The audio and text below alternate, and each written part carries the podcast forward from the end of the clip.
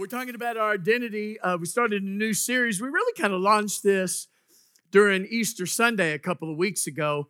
That uh, this this thought, this idea that we are chosen and how to find our identity in Christ, and we discovered that when when Adam sinned, that the problem Jesus came to solve. So many believers, uh, I think maybe especially those that aren't believers, the world, I think they have this concept and this idea that the reason Jesus came is he came to make bad people good. And I think sometimes they eliminate themselves from the gift, the greatest gift of all, the gift of salvation, because they think, you know, there's no way I can live up to that. And, you know, they say things like, um, and, you know, I appreciate their honesty. They say things like, you know, I, I don't want to be like other Christians I know. I don't want to be a hypocrite. I mean, if I'm going to live it, I, I want to live it. And if I'm not or can't, then I don't want to say I am and go to church and pretend I do. When does that make sense? And maybe you've been there. Maybe that was you. Maybe you know family and friends like that. And I think that all comes out of, uh, I think they mean well, but I think it comes out of a, uh, a misunderstanding of the problem Jesus came to solve. That when Adam sinned, uh, we were created in God's image and his likeness. And um, when God created man, unlike everything else he created or the animal kingdom he created, when God created man, it says he breathed into Adam the breath of life, and man became a living soul. And so when Adam sinned, he was disconnected from the life of God and he lost his sense of identity because, because he lost his connection to the tree of life. And so now he was connected to something he was never intended to be connected to. His source became, was exchanged, life was exchanged for another source, which was the tree of the knowledge of good and evil. And I've shared this before that you know, we kind of think of, you know, sin is is all bad. It's it's it's evil, and sin is bad. The wages of sin is death, and and it is evil. But according to this passage, sin can also be defined as not good in that it's good, but good in that it's not life. People that think, well, I'm a good person. Well, you know what? Jesus didn't come to make bad people good. You being good or bad wasn't the problem. The, the problem was we were all dead in our trespasses and sins. Jesus came to give us life and life more abundantly. Does that make us, does that make sense? It's not a good or bad issue. It's a are you connected to the tree of life issue? Yeah, well, I'm a good person. Okay, you're still eating from the wrong tree. I'm not evil.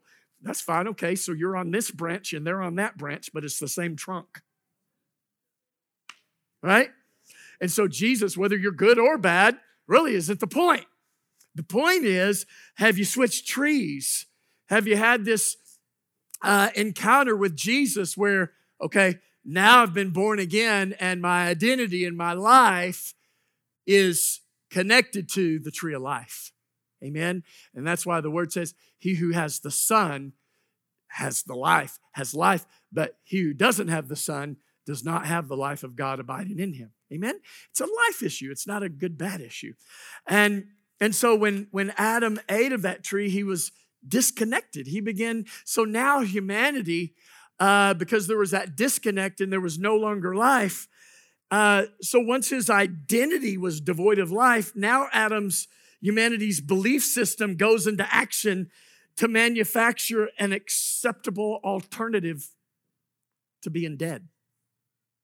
For some people, that's addiction. For some people, that addiction's alcohol. For some people, that addiction's drugs or pills. Uh, for some people, it's food. For some people, it's shopping. For some people, it's sex. For some people, it's entertainment. For some people, it's fill in the blank. Right? Fill in the blank. But what it is, it just it's it's an identity that's devoid of the life of God.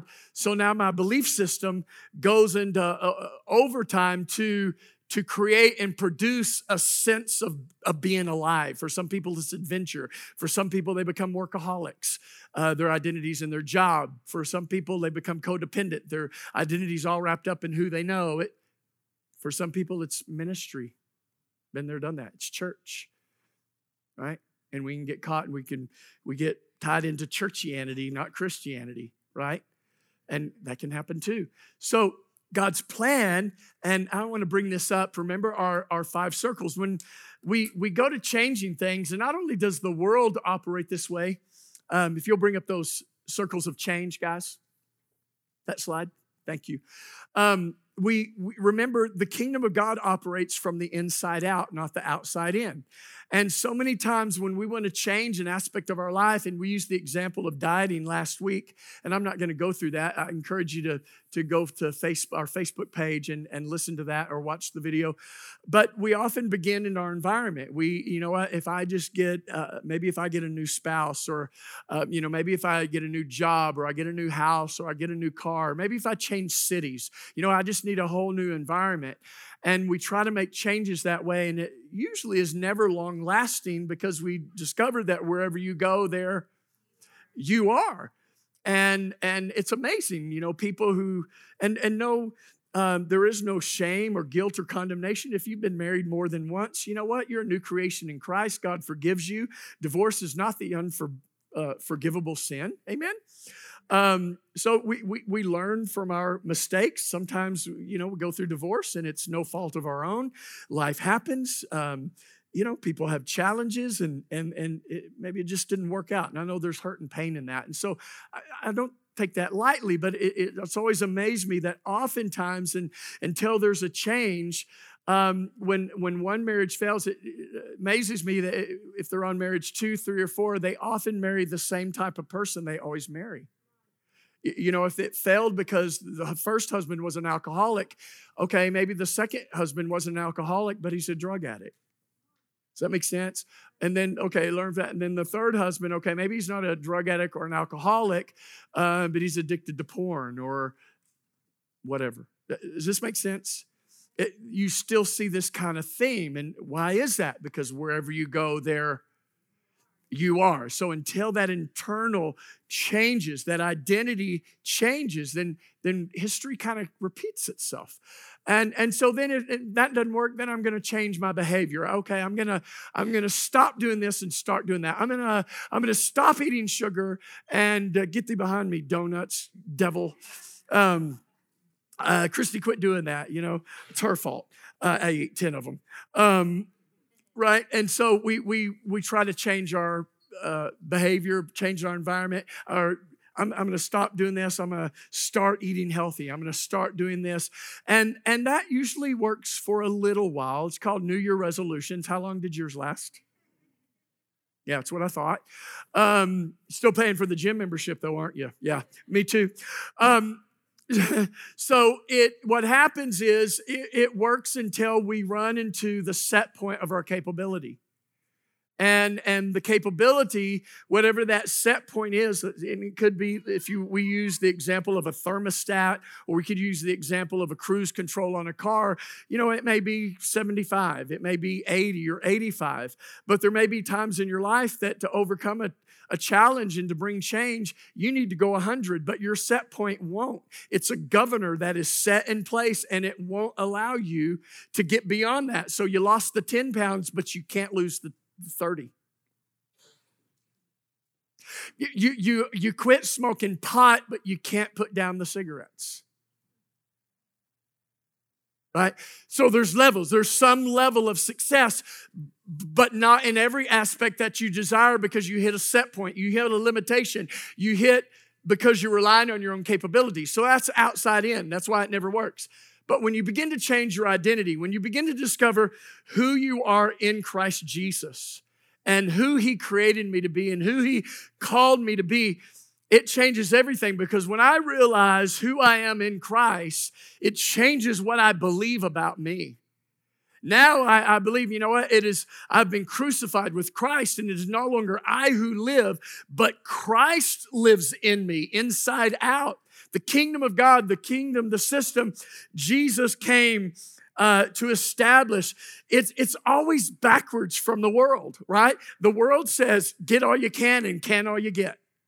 And Jesus says, no, there's a person who gives and yet he's made the more rich. The first will be last, and the last will be first. What you talking about, Willis? Huh? Huh? So Jesus was always reversing things. Uh, you want to be great in the kingdom? Be the servant of all. What? Hmm? Yeah, and Jesus gave the example and he wrapped himself, the Son of God, the King of Kings and Lord of Lords, wrapped himself in a towel and washed his followers. He washed their dirty feet. Tell me what other religion did that? Where the leader, the founder, serves the followers sacrifices for them.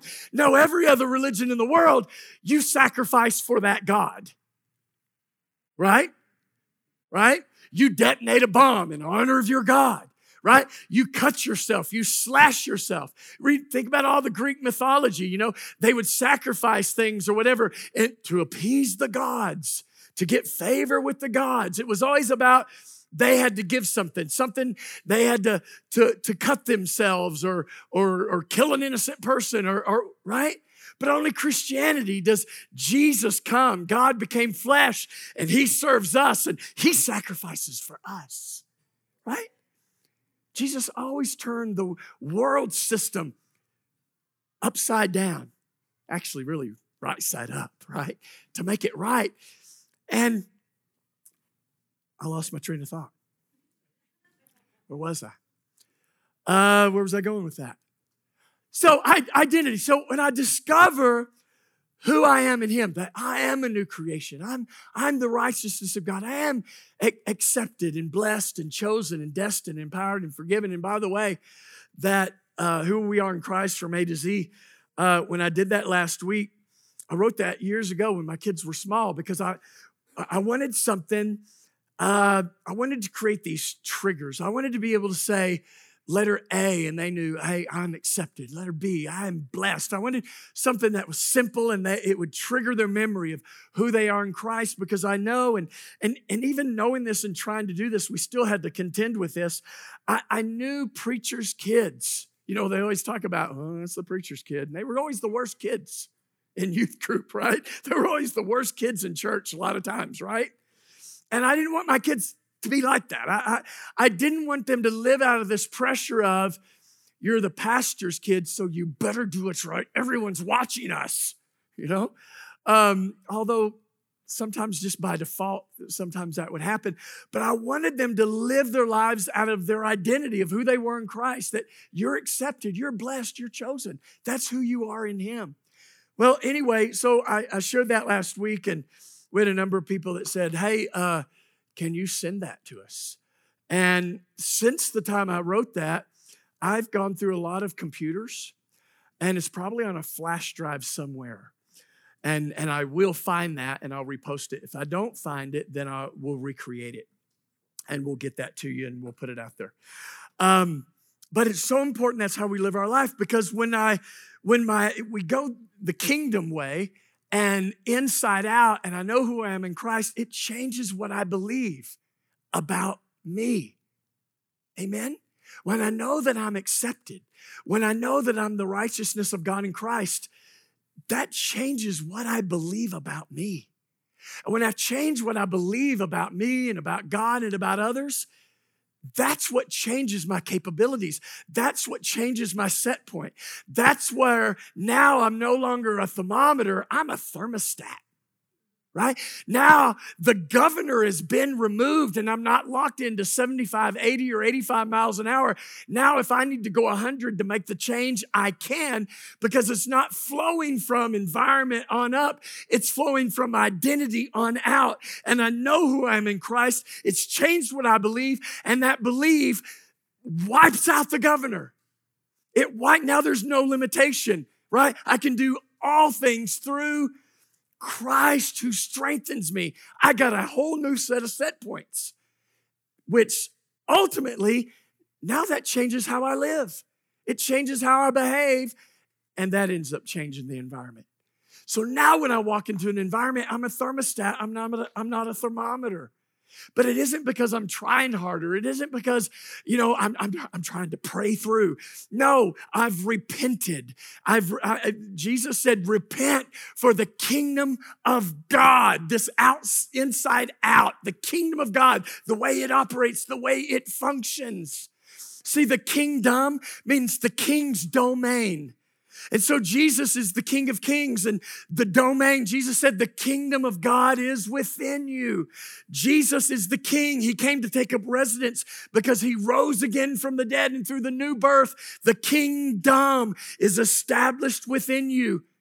You have a new identity. You're a kingdom citizen, right? Right? Scripture talks about in that we are a chosen, a royal priesthood, a chosen generation a royal priesthood. The kingdom, the king's domain is now within me. That's part of my identity. And it flows inside out and it changes everything. Amen? And so um, that's what we're talking about. That's um, what we're focusing on. So we're going to pick it up in Jeremiah chapter 1, verse 5.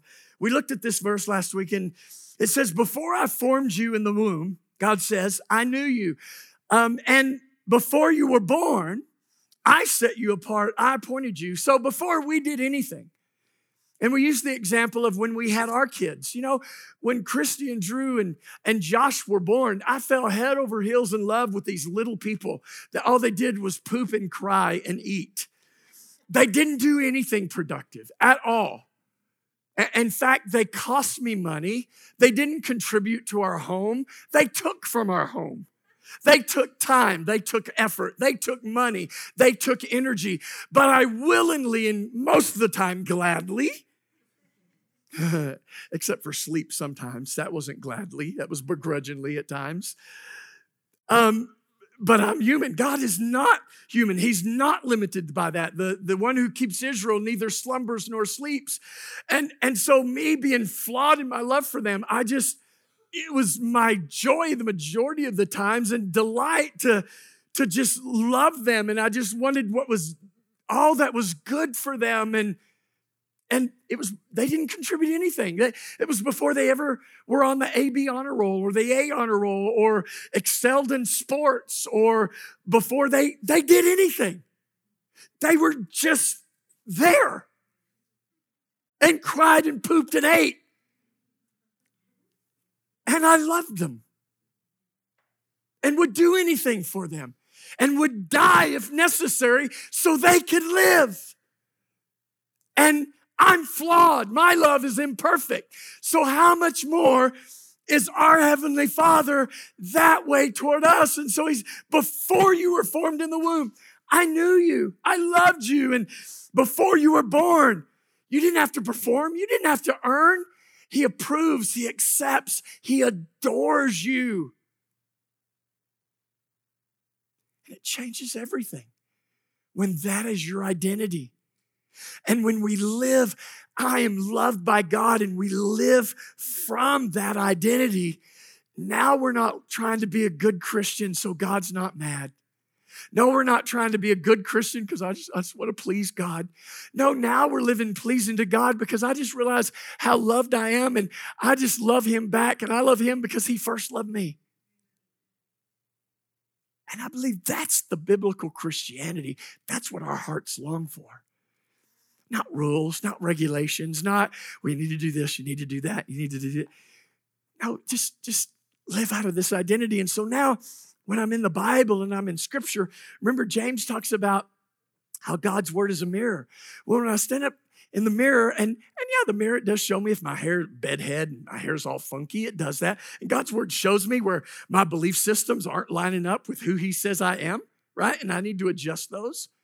But in a mirror, I discover who I am. So as I read God's word, it, it yeah, and God corrects you and he, he aligns your beliefs with the truth because the truth will set you free. But mostly as I'm in the word as a mirror, it's not about, um, it's, it's really showing me who I am now that I am in Christ Jesus. Amen? because we tend to forget. We, we tend to go back to those identities we picked up, those lies we picked up it, growing up in the home we lived in and that's performance based or, right? And we get caught up into that and we forget.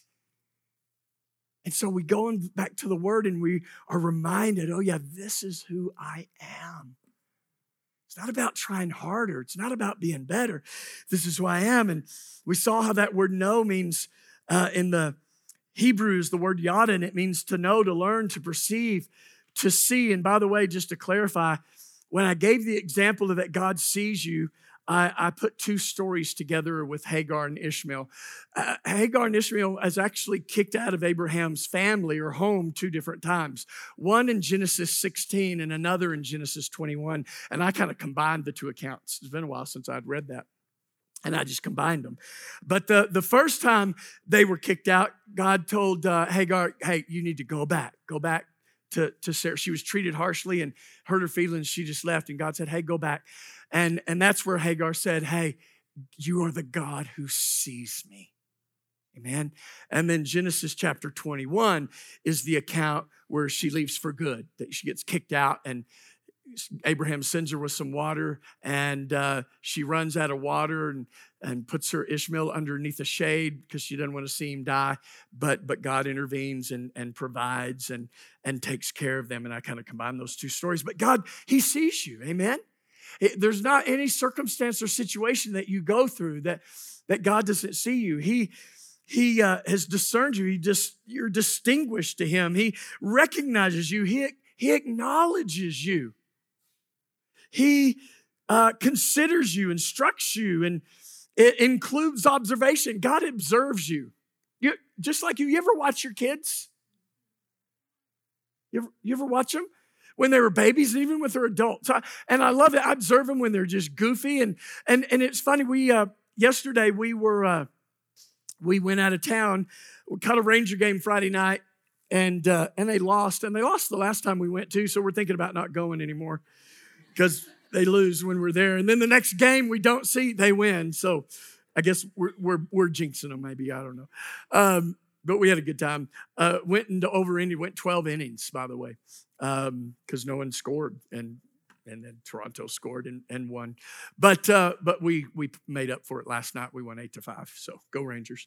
Um, but went to the game, and then Saturday we celebrated my dad's 80th birthday. And I love my dad. He's such a um, just such a great man. He's my best friend, and uh, he was the best man in my wedding, and worked for the ministry for a number of years, and uh, he's just impacted my life more than he he will probably ever know. And uh, we had a great time, and, and I knew we got him. It's great. He's probably the only 80 year old man with an Apple Watch. You know, because I knew there's no way he's going to buy himself a watch, an Apple Watch. He had looked at him and showed some interest, but like me, I never bought one. Um, my kids, uh, all the watches I've owned, my kids bought them for me because they knew dad ain't gonna spend the money. So they would spend the money and get it for me. Um, and so I knew my dad's same way. He's not gonna spend the money. So I we we blessed him with an Apple Watch and hooked it up and had a great time. Why did I tell you that? Um, oh, observation. So we were uh, uh, we were we were heading home, and I'm trying to remember what Christy did, but um, can't remember now, but what I do remember is Christy's driving and, and, and Shelly is riding, and I'm reading a book uh, on Kindle uh, in the back seat, and and and Shelly reaches her hand back, and, and I grabbed her hand and and moved forward, and she said, you know, I just, I golly, I can't remember what Christy did. I don't remember if it was a something she said or the way she said it, but she said, you know, I love that about her. I just, I just, I, love that about our daughter. You know, and and so I, I think how would that impact your life if you allowed your heavenly Father to speak to your heart about what He loves about you? That in the midst of you enjoying, there's a reason you even like the hobbies you like. Hmm? You know, I love Chariots of Fire. I love uh, one of the quotes in that movie is he run, he's running, and you know he was going to be a missionary or do, but he, he fell in love with running and kind of abandoned the mission field and and uh, and I remember this line when someone confronted him about that, and he said, "You know what? When I run, I feel God's pleasure." You know, so maybe you could say, when I fly fish, I sense God's pleasure. You know, when I'm jamming out to one of my favorite songs and dancing because no one's watching or I don't think they are, I feel God's pleasure. You know, He rejoices over you with singing, scripture says. He observes you and He enjoys you. Uh, care, recognition, to mark to fully understand. You know, one of my greatest struggles as a leader, as a person in relationships, one of the reasons I am a um, a recovering people pleaser is because I hate being misunderstood. Shelly has always had this capacity and this ability. If she cannot do something, she just says, no. And to me, I'm like, you just told him no? She's like, Yeah, no is a word that you need to discover. Uh, and if you say no, period, that in and of itself is a complete sentence. I'm like, I want to be like you when I grow up. Because I'm afraid, I've had this fear of if I say no, I don't want them to feel rejected. I don't want them to think I'm not interested. So I feel like I have to come up with the three reasons why I can't so they know I still love them and care about them. But Shelly has this ability to just go, no, we're not going to be able to do that. And she doesn't mean it mean, it doesn't mean, and I'm like, don't you feel like you have to explain so they don't feel? And she goes, no, because the burden of if they feel offended or whatever is on them, that's not on me. I want an offensive, and I'm not going to go, no. I mean, I'm not going to do it like that. But I just go, no, we're not going to be able to go. Um, but I, I'm not, I'm not being offensive. I'm not, I'm just telling the truth that I'm not going to be able to go. Enough is said. I don't need to. And so someone told me years ago, I had an elder tell me, uh, you need to quit being a Jedi. J E D I. You don't have to justify, explain, defend, or interpret every decision you make. Yeah, it's so good. I wish I could live by it, but I'm learning. Identity, identity. I'm learning to change the way I believe that it's, you know, so, um, so God, He fully understands you. Amen. He gets you. All our weaknesses, all our strengths, He gets you. So, Second Corinthians chapter 5, verse 16. And I love this in the message. It says, So we have stopped evaluating others from a human point of view. Now, this means you as well. And listen, I know you ever gone to ancestry.com? Have you ever gone? Some of you may have, some of you may not, some of you may not care. And sometimes it's really cool. You know, Josh just discovered his great, great, great, I think, I think three greats, great, great grandfather on Shelly's mother's side he knew about some of, uh, you know, my parents and their background from, from uh, Denmark and uh, Shelly's from Scotland, um, but discovered that uh, that side of the family was uh, Switzerland, Swiss, had Swiss. Gottlieb was the last name, and he just so that's what he wanted to talk about all weekend was all that, and that's cool and it's fascinating and it's interesting, and you know, and it's cool to know your culture, and we appreciate that. Cinco de Mayo was uh, today, right? Cinco de Mayo is today. Yesterday was the fourth. May the fourth be with you. I hope you had a okay. Hope you had a great time and made all the Star Wars jokes. But you know, Cinco de Mayo, you know, we we we we celebrate uh, primarily Mexico's independence from uh, symbolic independence from the French, by the way, in case you didn't know. Really, it's just really an excuse to have fun and eat tamales and drink beer, I guess. But um, but anyway, there is significance behind the celebration. It's it's uh, symbolic um, of uh, their independence from the uh, from the um, from the French. Um, and by the way, we make way more of a big deal about it here than they do in Mexico. By the way, like I said, we take it, America, right? We do that well. We take Christmas, commercialize it, baby, right? We could sell stuff. right? Easter, Easter, we could sell stuff. We've done the same thing, kind of a Cinco de Mayo, and we kind of forget the whole reason we ever celebrate it. So, Machacano brothers and sisters, read your history on why we celebrate. Huh? because uh, I read about it. It's pretty interesting, pretty fascinating. So, not saying we downplaying culture and culture doesn't ma- matter, but what I am saying is it, we got to go beyond that and we have to stop evaluating others and ourselves from just a human point of view. Come on, how many of us have said that? Well, you know what? I'm Irish. I got red hair, so I got a temper. Yeah, but you're a new creation in Christ. That trumps that. Right? Well, you know what? I'm Mexican, man. I will cut you. Right? Uh, or, or, or whatever it is we, we, we use to justify and explain. Many times we use our culture, we use our upbringing. And, and I'm not saying that that's not special, and I'm not saying we don't acknowledge it.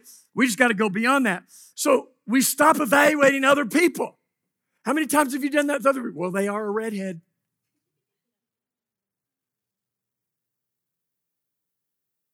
Huh? They are a redhead. They are a person of color. And your point is, that's the amount of pigment or mel- melanin in your skin. What does that have to do with anything? Right? We use it. It's where racism comes from, it's where prejudice comes from. So at one time, we thought of Christ merely from a human point of view. Example, case in point, you remember Jesus, he, in one of the Gospels, uh, he, he was in his own hometown of Nazareth. And the Bible says that, not that he wouldn't, but he couldn't do any mighty miracles there because of their unbelief. And so because of that, he went, he went on a circuit and he began to teach. Okay, because faith comes by hearing and hearing by the word of God. But it says he could do, not wouldn't, he was willing, but he couldn't do many mighty, miracles there. He healed a few sick people, but he couldn't do everything he wanted to do. He was limited by their unbelief. Okay, and before that, it says this they said, Hey, isn't this Jesus of Nazareth? Isn't his, his mother Mary and his father Joseph? And, and aren't these his brothers and sisters? His brother James? And so, in other words, they just recognized him from a human point of view. Another example is Jesus is with his disciples and he asked them, Who do men say that I am? Well, Peter gave the example. You know what? Some say Elijah, some say you're a prophet, some say you're a great teacher. In other words, everyone's opinion of you is from a human point of view.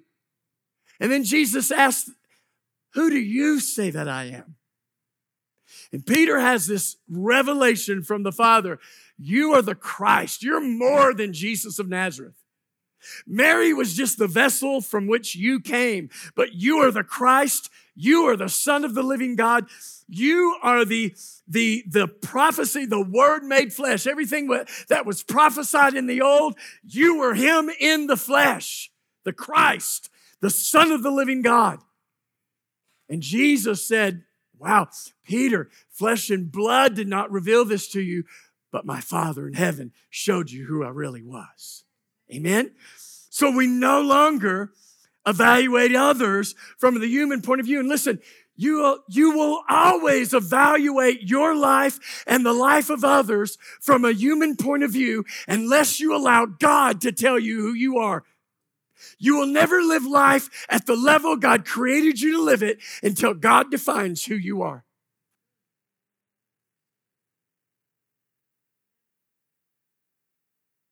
you'll, you'll hit the set point and limitations of what your mom and dad told you, your, your heritage, your background, your upbringing, your experiences, and all of those are limited. All of those are flawed.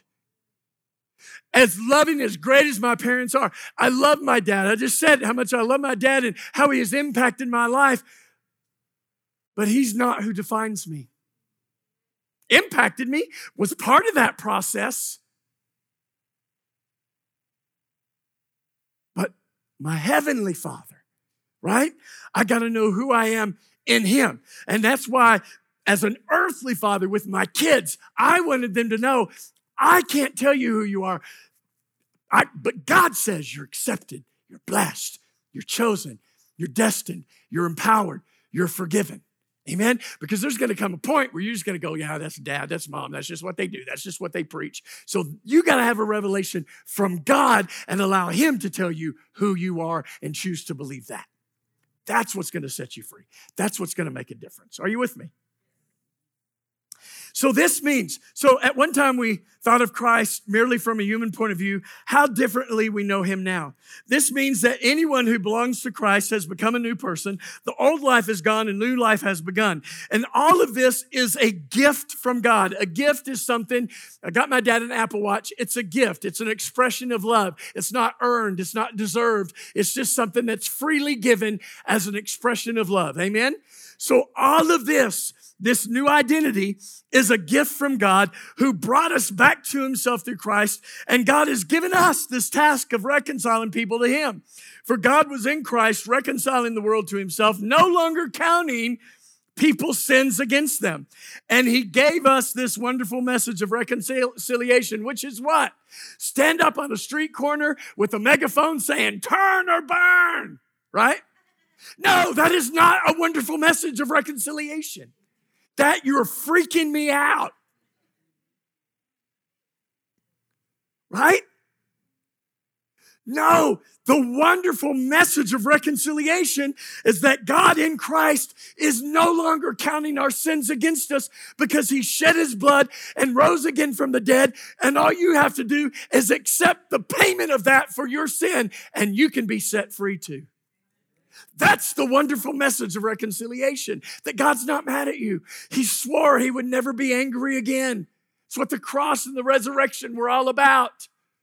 And yet we still pick at the abortion clinics. We still go to the lesbian and gay pride and parades, or we go to Mardi Gras and, and we tell people how horrible they are. And we're surprised on why it's just not that effective. Because that's not the wonderful word of reconciliation. The wonderful word of reconciliation is that Jesus came, shed his blood, and rose again from the dead to tell you who you really are and to set you free and to give you a new life and to make you a new creation. What do we do? We focus on environment and behavior. They're lesbians, they're gays. That's wrong. We should uh, take the behavior. No, go to the identity. Jesus came to give you a new identity. That's the good news.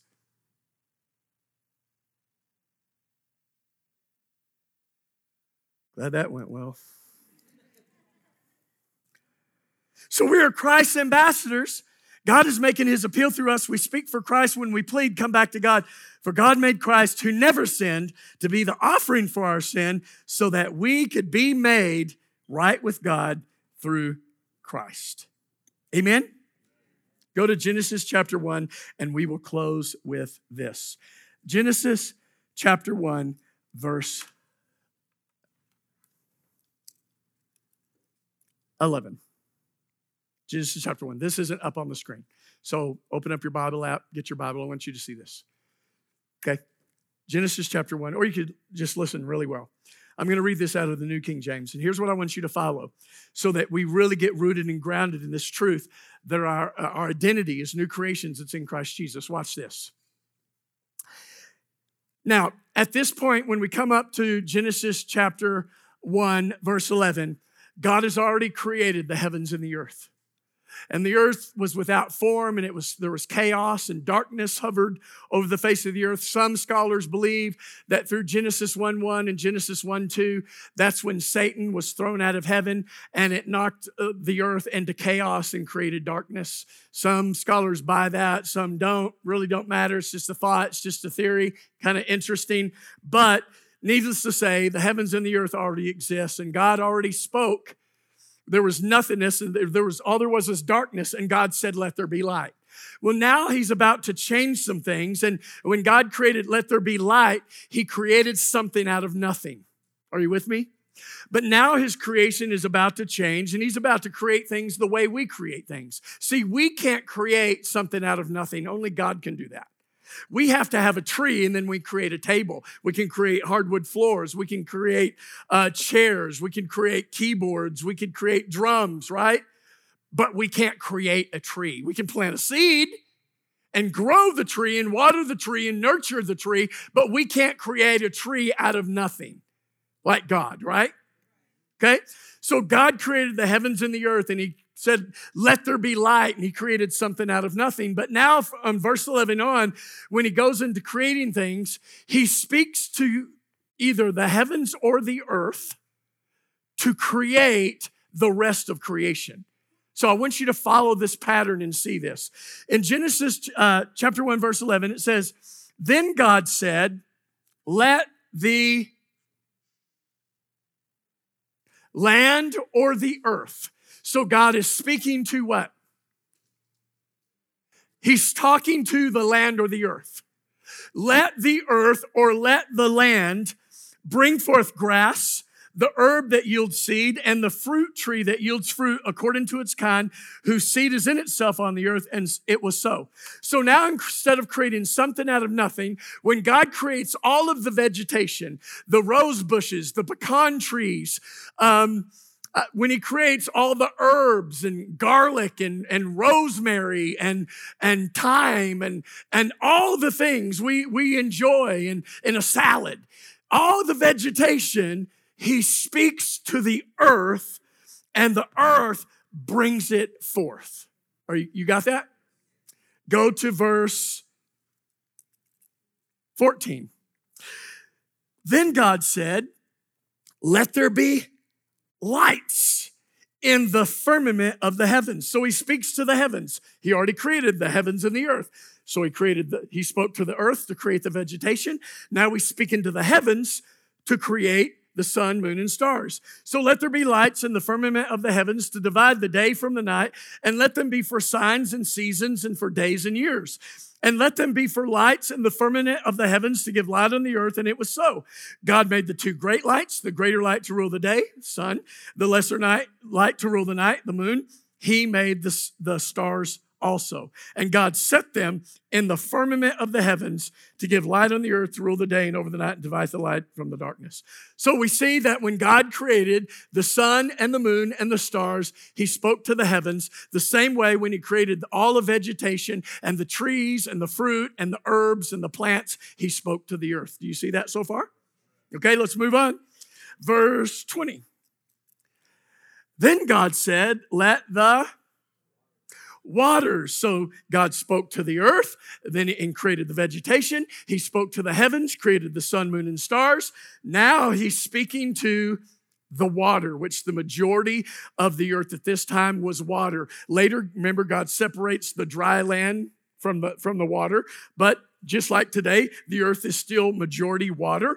And so he speaks to the water and he says, Let the waters abound with an abundance of living creatures. Let the birds fly above the earth across the face of the firmament of the heavens. So God created great sea creatures and everything that moves with which the waters abounded according to their kind. So God created Shamu and he created uh, Jaws and he created Finding Nemo and he, he created salmon and he created catfish and he created bass and he created marlins and he created swordfish and hammerheads and right? He created all the sea creatures. So when God created the vegetation, he speaks to the earth. When he created the sun, moon, and stars, he speaks to the sky.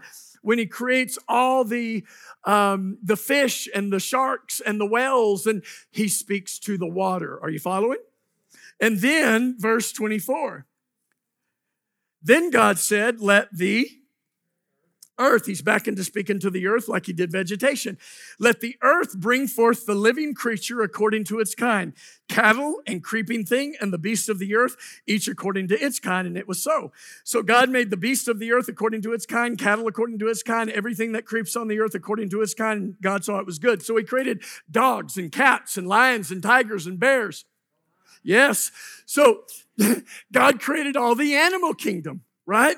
By speaking to the earth. So when he created all the vegetation, the trees, the fruit, uh, the tomatoes, the salads, he spoke to the earth. When he created the sun, moon, and stars, he spoke to the heavens. When he created the, the fish and the dolphins and the whales and the salmon and finding Nemo, he spoke to the water. And when he created all the animal kingdom, he spoke to the earth again, just like he did when he created vegetation. Now, Here's the interesting thing whatever environment God crea- uh, called out of, whatever he created out of the environment he spoke to, they have to stay connected to that environment from which they were created or they die.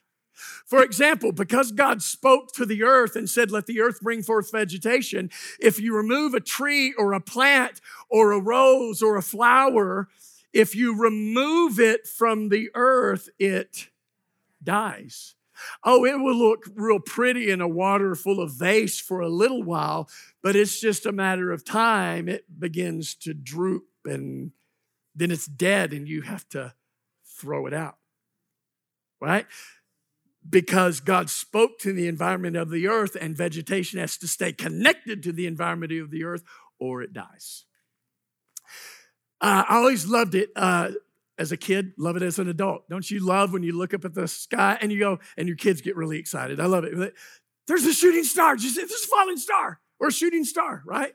And you see that star go. And then the thing that really begins to blow your mind is you, you learn from science and school and whatnot that, okay, what you're just now seeing right now in this moment as a star dying because of the speed of light, it actually died several years ago but you're just now seeing it and you're like, whoa, right? But it's just cool, right? My point is, as long as the star is connected to the firmament from which it was created, it shines.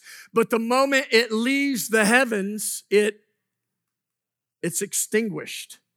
It no longer emits light because it's no longer in the heavens from which it was created.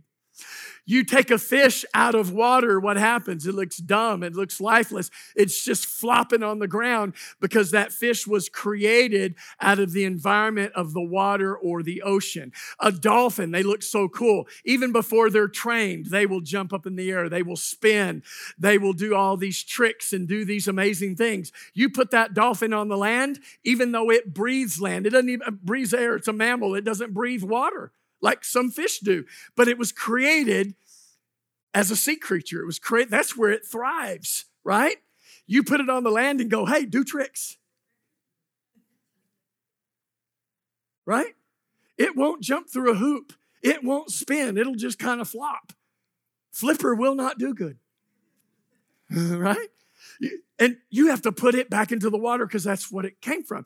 You take an animal, you take a dog. Now, a dog now knows how to swim. But you want to figure out how long? No, we don't want to do that to our puppy. Perro, perrito. Right? Right? No, we love our dogs and our dogs can swim and it's cool when they swim, but dogs thrive on the land because they were created out of the earth. They weren't created out of the water like fish. And so, although they can swim, they can only do that so long. And if there isn't dry land to return to from which they were created, they will eventually tire and they will drown because that's not the environment from which they were created. They were created from the earth. So, everything God created from then on, He speaks to in the environment and creates that. And as long as they stay in the environment from which He creates them, they live. The moment they leave the environment from which God originally created them, they die. Do you see that?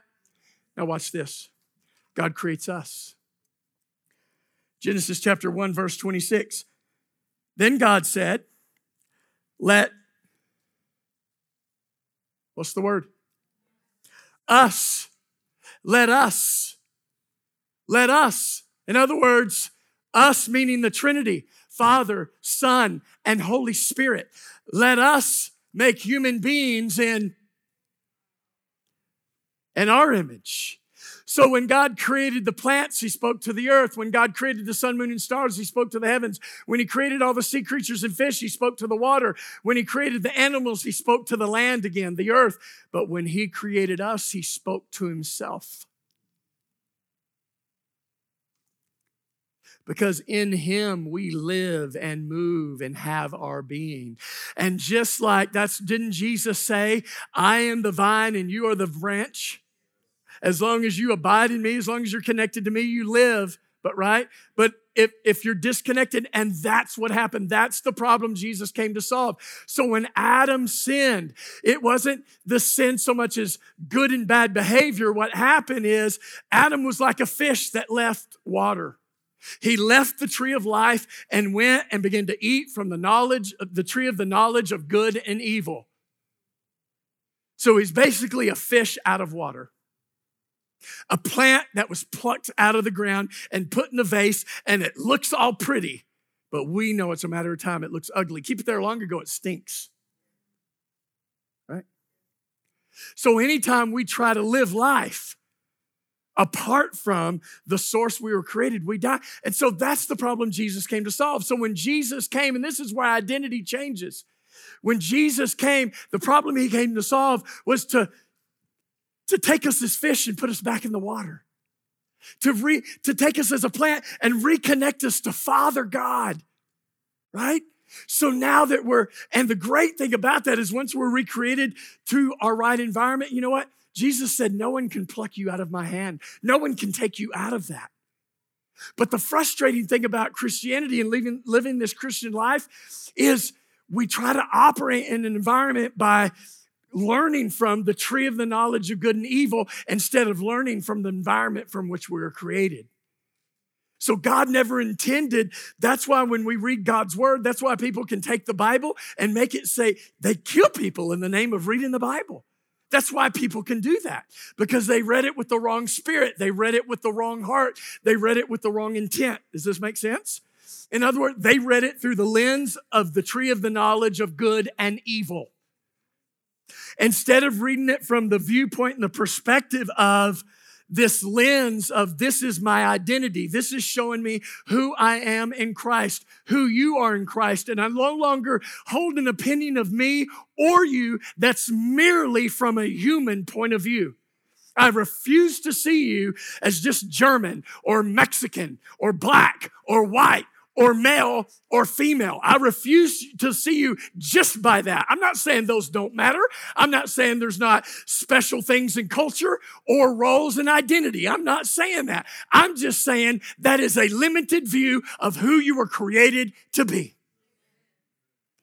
And Paul says we no longer view others, including ourselves, from merely a human point of view. That's what they did with Christ, and they limited him. He could no longer do any mighty miracles there.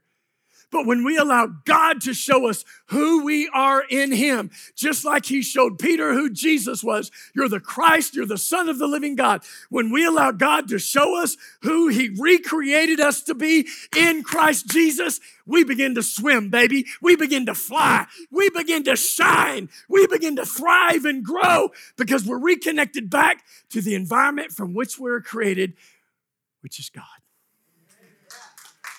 Does that make sense? Does that make sense? Amen? So that's Christianity. That's discipleship. So when someone gets born again, how many dolphins do you see giving their baby dolphins swim lessons?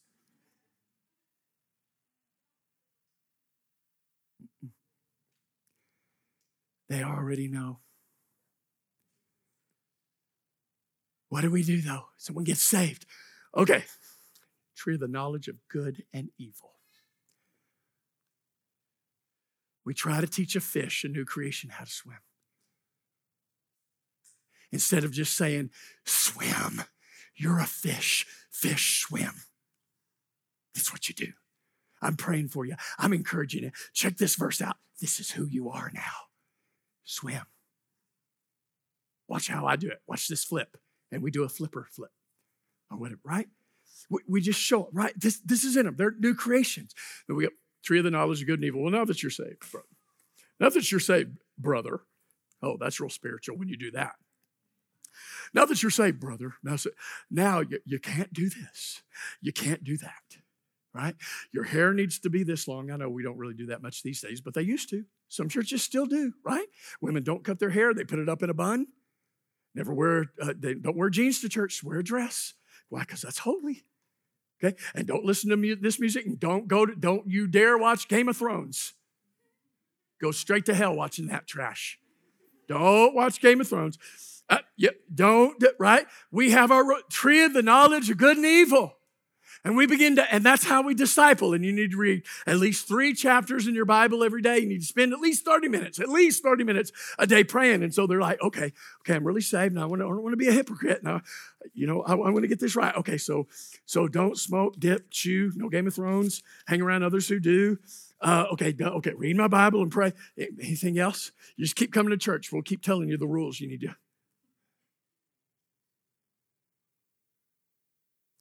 That's our discipleship system and process.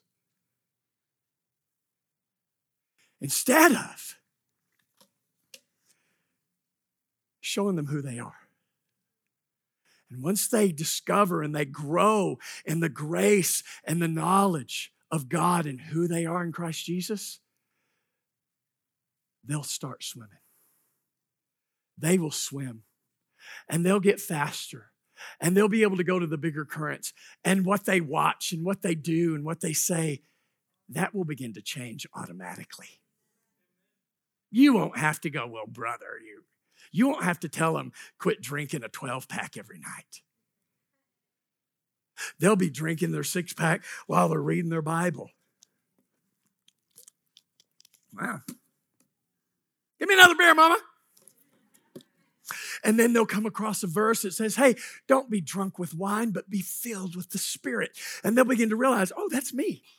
That is me. And all of a sudden, now it won't flow out of, the well, to be a good Christian, you know, I, don't need to drink a six pack every week. Now, all of a sudden, they, fi- they find themselves in the book. They find who they are.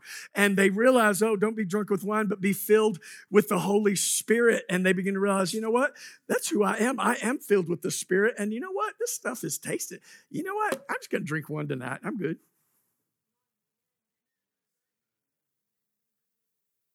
But it's not trying. It's not trying, well, I want to be a good Christian. I don't want to offend uh, brother, Pastor Todd, or I don't want to offend this brother or, or this sister. And so when I come into the restaurant and they say, that's his. It's his. Yeah, not me. I don't drink. It's Rita's, not mine. okay? So, so now I'm not I'm not trying to live up to someone's expectations. Now, if I'm changing or limited when I drink or whether I don't drink at all or whatever the issue is, I'm using drinking because it's a common deal. Example. But now it's flowing out of the change is happening because of my identity, not because I'm trying drink from, I mean, eat from the tree of the knowledge of good and evil. And I think this is good because that's what they said, and this is bad because that's what they said. And now it's effortless. Now I'm swimming like a fish in water. Does this make sense? Did you learn something today? All right, we're out of time. Yeah, give the Lord a shout of praise. Father, we thank you for who you are, what you've done. We thank you for the problem you came to solve, that you didn't come to make good people, bad people good. Lord, you came to make dead people alive. And Lord, I thank you as new creations in Christ that now that we're in you, we've been made alive. And Jesus, we want you to express your life through us, through our temperament and our genders and our cultures and our different backgrounds and the, the things that make us unique. Lord, that you would express an aspect of who you are, uh, uh, Lord, a character trait of who you are through us to other people. Because we've been given this ministry of reconciliation, telling others, sharing the good news, be reconciled, come back to God. Father, help us with that. Forgive us for the times that we've run back into to the tree of the knowledge of good and evil to define our walk with you and help us stay and enjoy eating from the tree of life, which is you, Jesus. Help us read our Bible through the lens of the tree of life, not the lens of the knowledge of good and evil. Help us live our lives and adjust the attitudes and the characteristics in our life, not based on good and bad, but because your life is dictating our behavior. Your life is dictating our attitude.